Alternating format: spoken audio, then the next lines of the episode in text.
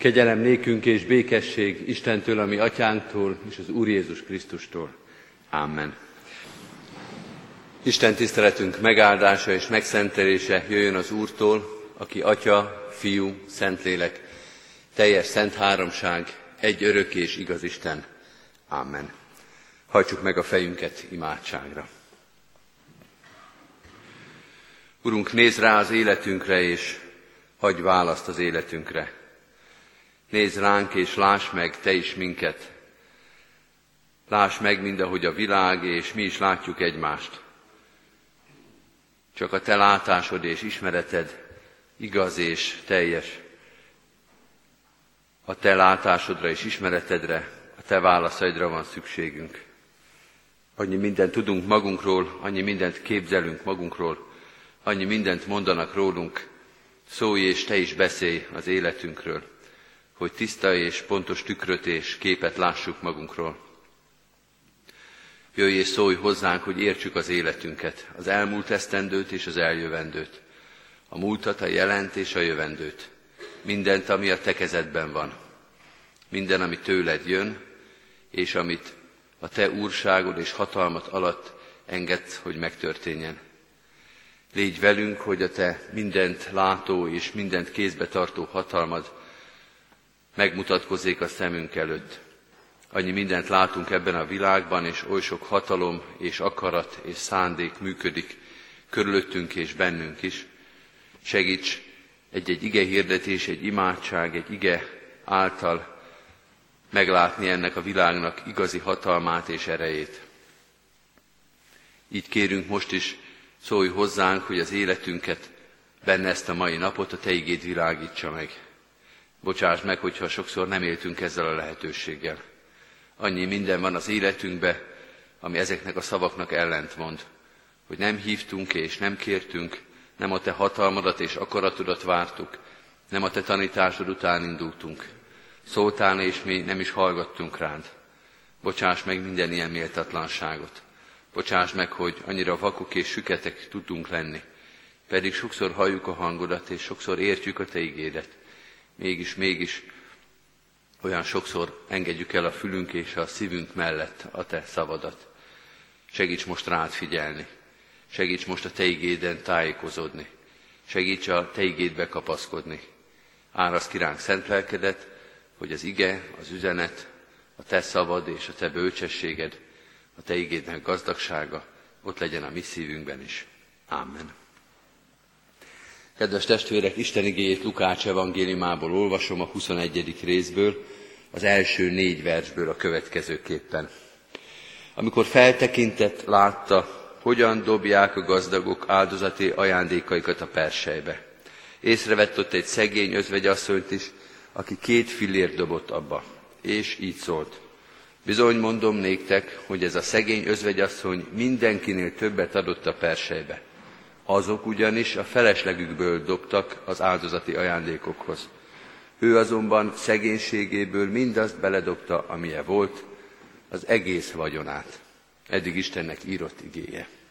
Kedves testvérek, kedves barátaim, első hallásra ez a bibliai ige a pénzről szól. És részben ez így is van. De nem a legfontosabb ebben az igében a pénz és az anyagiakkal való gazdálkodás, bár eligazít minket, hogyha az anyagokról akarunk gondolkodni. Ha a pénzről, az anyagi dolgokhoz való viszonyunkról szeretnénk biblikus képet kapni, nem haszontalan ezt az özvegyasszony két fillérjéről szóló történetet is oda válogatni a közé, a bibliai rész, vagy részek közé, amely alapján ebben a fontos és nehéz témában eligazítást keresünk. De a fő üzenet ennek az igének mégsem a pénzről és az anyagiakról szól. Sokkal inkább szól ez a Biblia ige Jézus Krisztus tekintetéről és szeméről és látásáról. Jézus Krisztus jelen van, mondja ez az ige, rátekint, feltekint, meglát és észrevesz bennünket. Három ige is, vagy háromszor is beszél ez az ige arról, hogy Jézus mit lát, feltekint, látja, hogy a gazdagok az áldozati ajándékokat hogyan dobják a persejbe, és észrevesz ott egy szegény özvegy asszonyt is. Ez az ige most sokkal inkább Jézusról és az ő ránk szegezett vagy ránk emelt tekintetéről fog szólni. Az első dolog, amit elmond ez az ige, hogy Jézus Krisztus akkor is jelen van, amikor nem számolunk vele. Az a jelenet, amelyet Jézus itt végignéz, a persejezés, hogy úgy mondjuk nem a főműsor ideje az Isten tiszteletnek.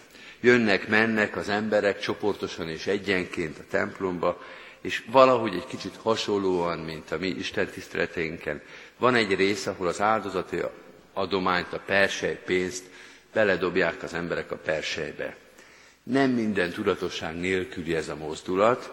Jézus más helyen a hegyi beszédben utal is erre, hogy ne úgy adakozzatok, hogy azt mindenki lássa, hiszen már előre figyelmeztetve volt valamilyen ügyes ravaszt mozdulattal, kifejezéssel. Ne azt figyeljék, hogy ki mennyit dob a persejbe. Ne az legyen a fő attrakciója az Isten tiszteletnek, hogy lássák az emberek, hogy ti egyébként legalább háromszor, négyszer annyit szoktatok dobni, mint a többiek. Ne ez az álságos, ez a magamutogató, ez a hiú persejezés vagy adakozás legyen a ti gyakorlatotok. Itt is érezhető, hogy a gazdagoknak, hogy ők sokat dobnak a persejbe, ez valahogy kiderül. Nem csak azért, mert gazdagok, hanem valahogy sikerül úgy dobniuk azt a pénzt, hogy röptében azért lehessen látni, hogy az milyen nagy cím lett, hogy milyen a fénye, mekkorát pendül, és milyen sokszor is esik abba a persejbe. De mégiscsak egy rutin. Mégiscsak vagy az Isten tisztelt elején, vagy a végén egy olyan pillanat, amit megelőz, vagy éppen utána következik az Isten tisztelet, az áldozat, az igeolvasás, az Isten tiszteletnek a fő része. Ez a persejezés, ez valahol ott az Isten tisztelet környezetében van. Jézus ül egy sarokban, ül egy kövön, ül egy kicsit talán messzebb a persejből, nem gyógyít, nem magyaráz, nem tanít, nem vitatkozik most az emberekkel, mind ahogy a történeteiben általában látjuk, csak ül és néz. Vagy még pontosabban ül és lát. Jézus történeteiben leginkább akkor látjuk őt, amikor beszél, amikor gyógyít, amikor csodát tesz, amikor valamilyen nagy dolog történik, és ő a főszereplő. Most egy olyan történetbe csöppenünk bele, ahol Jézus tulajdonképpen az igének az első néhány versében a háttérben ül és néz. Olyan családtag ő az életünkbe, mondja ez az ige, aki mindig jelen van. Nem az a családtag, aki évente, vagy két évente, vagy öt évente egyszer meglátogat minket, sokat-sokat takarítunk előtte, ki vannak tanítva a gyerekek, mit szabad mondani, mit nem, fölkészülünk a nagy látogatásra, megpróbáljuk abban a rövid fél napban, amíg itt van, a legkedvezőbb képünket mutatni, nem ilyen családtag, hanem olyan, aki naponta velünk van, akivel egy háztartásban élünk, aki a gondolatainkat, az álmainkat, a titkainkat is ismeri. Jézus most is jelen van itt ebben a templomi istentiszteletben, de majd otthon is ott lesz, amikor hazamegyünk, amikor jön majd az újévi, újévi ünneplés, amikor beállunk a munkába, vagy éppen amikor otthon maradunk, mert nincs munka, vagy amikor pihenünk, vagy amikor veszekszünk, vagy amikor el vagyunk keseredve. Jézus jelen van akkor is, amikor nem róla szól az egész történet, mint az Isten tisztelet, hanem minden másról szól, mert a hétköznapoknak a forgatagában élünk. Otthon lesz, velünk lesz, az egész életünkben jelen van. És Jézus nem csak azt látja meg, amit mindenki lát, hanem azt is, ami belül van, ami rejtve van. Ez ennek a történetnek a másik, tulajdonképpen a legfontosabb tanítása. Jézus nem csak azt látja meg, amit mindenki lát, hogy most egy gazdag közelít a persejhez, most meg egy özvegyasszony, egy szegény özvegyasszony, ezt mindenki látja, ez nem kell Jézusnak lenni, hanem azt is, ami belül van. És itt most nem a zseben belül van, nem a címletre gondolok, hanem arra, amit Jézus magyarázatként hozzáfűz ehhez a történethez. A persejezésnél Jézus nem csak azt látja, hogy mennyit és hányszor dobnak az emberek, hanem mit gondolnak erről a történetről, mit gondolnak a persejezésről. Tehát a viszony az, amiről itt igazából szó van. Az adakozáshoz való viszonyról, a többi emberhez való viszonyról, és az Istenhez való viszonyról. Mit adunk neki? Hogyan adjuk, milyen szívvel adjuk, mi a szándékunk vele, mit gondolunk a többi emberről, mit gondolnak a gazdagok adakozás ügyben a szegényről, az özvegyről, erről a szerencsétlen embertársukról, vagy mit gondol a szegény özvegy a gazdagok adakozásáról. A gondolatainkba, a viszonylatainkba lát bele. A történetnek a második fele, amikor Jézus magyarázza, hogy mi is történt itt tulajdonképpen, egyértelműen erre utal. Hogy Jézus nem a ruhákat és a címleteket nézi, hanem a szíveket vizsgálja. Ki hogyan viszonyul az Úristenhez. Jézus rátekint az életünkre, és belelát. Átvilágítja azt. Úgy állunk előtte, mint a repülőtéren, amikor csomagokat viszi a futószalag, és a monitoron jelennek meg, hogy mi is van a bőrönd tartalmában, mi is van benne. Mi az, ami odavaló, és mi az, amit tilos fölvinni a gépre. És ebben egyformák vagyunk előtte vagy tegyük hozzá egy kis szót, ebben is egyformák vagyunk előtte. Belelát a gazdag életébe, és belelát a szegény özvegyasszony életébe is. A gazdagság vagy a szegénység, a tapasztaltság vagy a fiatalság, a bölcsesség vagy az ostobaság, az nem számít, amikor Jézus ránk néz, és belenéz a szívünkbe. Nincs nagyobb biztonságban, nem nagyobb, nem nagyobb a rejtettsége a gazdag, a tapasztalt, a bölcs öreg embernek Jézus előtt, mint a szegény, szerencsétlen, tapasztalatlan vagy fiatalnak. Jézus ránk néz, és egyformán látja, akár milyen ruha, akár milyen pénztárca, akár milyen életvitel van a szívünk fölött. A kérdés, hogy mi következik ebből. Mert ezeket elég egyértelműen tanítja ez a bibliai ige, meg kellene próbálni ezt most a magunkra, magunk életére vagy a helyzetünkre alkalmazni. Mi következik abból, hogy Jézus mindent lát? Ebből a mondatból, hogyha egy idegenről vagy az ellenségünkről van szó, elég sok dolog, sok rossz dolog következik. Elég félelmetesen hangzik. Elég rossz azt tudni, hogy valaki, akit nem is tudunk, hogy kicsoda, vagy akiről éppen azt tudjuk, hogy rosszat akar nekünk, hogy kiderül, hogy ő mindent lát rólunk. Ez a kémtörténeteknek a nagy megoldó kulcsa. Azoknak a történeteknek, amikor az egyik fél folyamatosan veszít, és nem is érti, hogy miért. Hát persze azért, mert minden szándékát, minden tervét, minden gyenge pontját a másik valamilyen kém műholdon, vagy egy kém kamerán keresztül, vagy egy lehallgató készülőken keresztül megsejtette, megtudta, kiismerte. Ha Jézus az ellenségünk, vagy ha Jézus csak pusztán egy idegen, akkor nem jó üzenet az, hogy mindent lát, és mindent tud rólunk. De ha Jézus szövetséges, ha Jézus barát, akkor ez a leleplező információ megváltoztatja az előjelét. Ha a szövetségesünk, ha a barátunk, ha a segítünk tud rólunk mindent, akkor az egészen más. Nemrég láttam az egyik internetes portálon egy élő közvetítést arról, hogy amerikai katonát meglőnek. Egyrészt azt lehet mondani, hogy az, hogy egy katona megsérül, hát ebből a nagy meglepetés nincsen. Ezt végül is ő is tudta, hogy a háborúban az úgy, úgy szokott történni, hogy az ellenség felől is lőnek. A dologban az az érdekes, hogy ezek a katonák olyan erősen és olyan magas szinten föl vannak szerelve, hogy a sisakjukon van egy kis kamera, és ott lehetett látni, amikor lőnek rá, és azért lehetett tudni, hogy most találták el, mert hogy a szája előtt megvan egy kis mikrofon, és miközben a társai folyamatosan látják, hogy ő mit lát, vagy az őt vezénylő parancsnok folyamatosan látja a harcteret, a lövészárkokat, a terepet az ő szemén keresztül, mert a kamera közvetíti azt, amit ő lát, ő még folyamatosan közvetíti is a háborút. Tényleg olyan, mint egy videójáték, hogy látjuk is, hogy mit lát a katonák, meg halljuk is, és mondja, hogy most fölállok, most előrefutok. És egyszer csak mondja, hogy most meglőttek, megsebesültem. Miért mondja ezt? Mert azt gondolja, nyilván joggal, hogy abban a pillanatban elindul a mentőakció. Ennek a katonának, aki a szövetségeseinek mutatja, hogy merre jár, és a szövetségeseinek mondja folyamatosan mondatról mondatra, hogy éppen mit csinál, ennek ez a reménysége, hogy engem látnak, engem hallanak.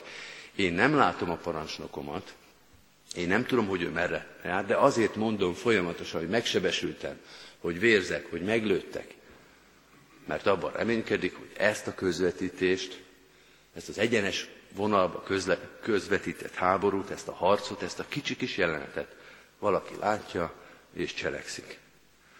Ha a szövetségesünk, ha a barátunk, ha a mesterünk lát minket, hall minket és ismer minket, akkor az egy jó hír, az biztató, arra lehet építeni, attól lehet segítséget várni.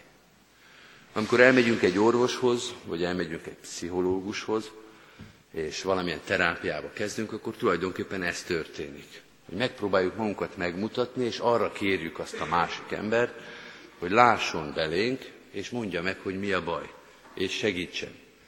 Az amerikai filmeknek a visszatérő jelenete az, hogy valaki, esetleg egy jól szituált, gazdag és sikeres ember fekszik ruhába egy diványon, és mondja-mondja, hogy mi van belül.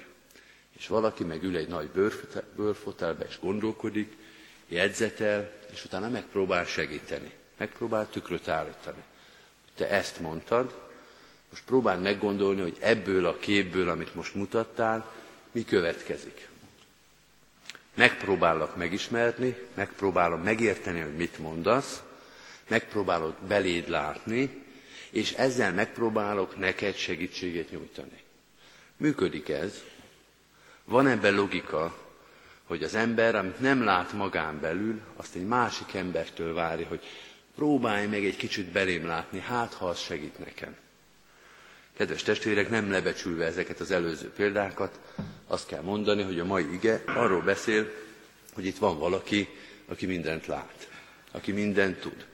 Azt is, amit tudunk egymásról, mert mi is látjuk, meg azt is, amit senki más nem lát, mert csak a szívünkbe van beleírva. És ha segítségre van szükségünk, ha eligazodásra van szükségünk, ha megértésre van szükségünk, akkor őt mindenképpen érdemes megkérdezni, hogy te hogy látsz minket? Te hogy látod az életünket? Mi az az információ, amit mi nem látunk saját magunkról, de te ismersz, te látsz, hiszen te mindent tudsz, te átvilágíthatod az életünket. Van itt valaki, aki mindent lát, aki beszél rólunk, aki tükröt állít nekünk. Most, hogy végéhez közeledik a 2012-es év, és előttünk egy új, egy ismeretlen 2013-as év, érdemes lenne vele elbeszélgetni. Te hogy látod a 12-es évünket? Mi a véleményed erről vagy arról a fordulatról? Erről vagy arról a döntésről? Hogyan helyezkedik el ez az életünkbe? És mit látsz a 13-as évünkről? Mit látsz, hogyan készülünk mi erre az évre? Mindenképpen tanulságos, sőt a legtöbb esetben gyógyító valaki olyannal beszélni, aki ennyi mindent tud rólunk, és ilyen nagy szeretettel és ilyen nagy hatalommal ajánlja az ő segítségét. Amen. Helyünkön maradva hajtsuk meg a fejünket imádságra.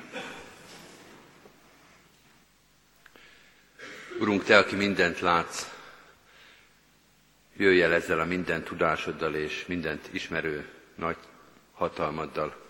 Ne engedd, hogy megrémüljünk ettől a hatalomtól, hogy elmeneküljünk tőled, hogy megpróbáljunk, mint Ádám, elbújni előled, az életünk, a hétköznapjaink apró dolgai mögé. Segíts bizalommal és szeretettel állni a Te felséged elé, kitárni előtted az életünket, megmutatni mindent, tőled kérni magyarázatot, segítséget, útmutatást. Bocsáss meg, hogyha sokszor titkolóztunk előled, ha sokszor inkább elbújdostunk, messzire mentünk, ott hagytunk téged csak, hogy ne kelljen veled megbeszélni dolgokat, hogy ne kelljen rád bízni a döntéseinket, hogy ne kelljen meghallgatni a válaszaidat és intéseidet. Annyi bajt és fájdalmat okoztunk ezzel, annyi minden van az életben, amit megspórolhattunk volna, elhagyhattunk volna, ha rád hallgatunk és ha rád merjük bízni magunkat. Segíts, hogy most, amikor lezárunk egy évet és készülünk a következőre, ezt az ostobaságot ne kövessük el. Ne nélküled zárjuk le, és ne nélküled értékeljük az elmúlt évet, és ne nélküled kezdjünk. Segíts abban a dologban is rád bízni az életünket és döntéseinket, amit nem látunk pontosan. Segíts, hogy akkor a bizalmunk legyen, akkor a hitünk a Te erődben és hatalmadban és bölcsességedben, hogy még az át nem látott, meg nem ismert dolgokat is elé tudjuk vinni. Egész életünk sokszor olyan átláthatatlan és érthetetlen. Milyen jó, hogy Te látod és ismered azt.